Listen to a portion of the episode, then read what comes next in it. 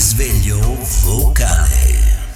Un buongiorno a tutti e a tutte, è un dolce risveglio da parte mia, con una buona tazza di caffè in mano e le stanze della mia mente ormai perfettamente areate, per parlarvi di qualcosa di nuovo, anche questa mattina, di semplice, di leggero, insomma, per iniziare un po' la mattina nel modo migliore.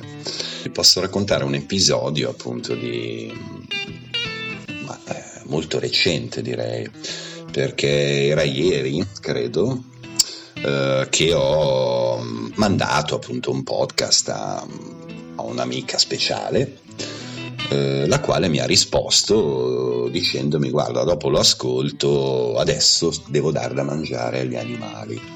E al che il mio cervello, ribadisco, perfettamente areato, a quel punto ha iniziato a così a frullare, ho iniziato a pensare: caspita, però ci prendiamo cura di, di tante cose, di tante situazioni, non solo di persone, ma anche di animali, di piante.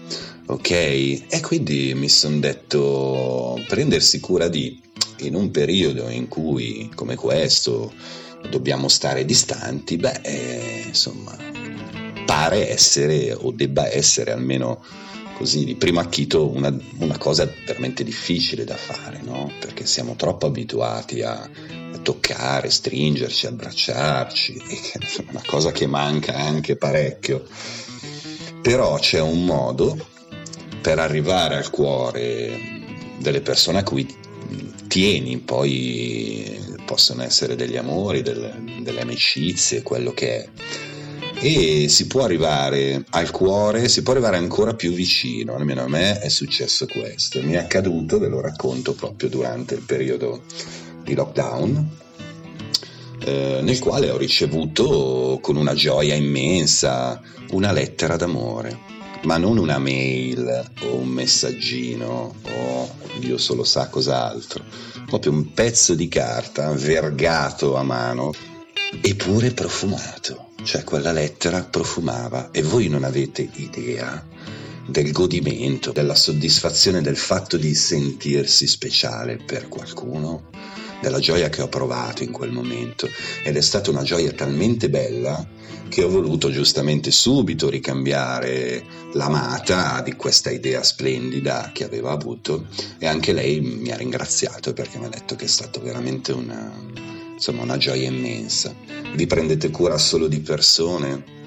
Eh, ci sono anche animali nella vostra vita? Ci sono piante? Ehm, e Eh, vi prendete cura di voi stessi, perché questo è un po' eh, il punto di partenza.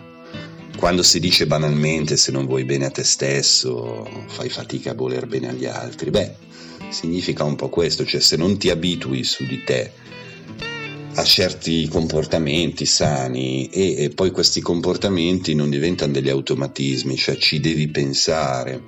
E ci puoi pensare se stai bene, sei in equilibrio, altrimenti il tuo modo d'agire sarà inevitabilmente portato a far male.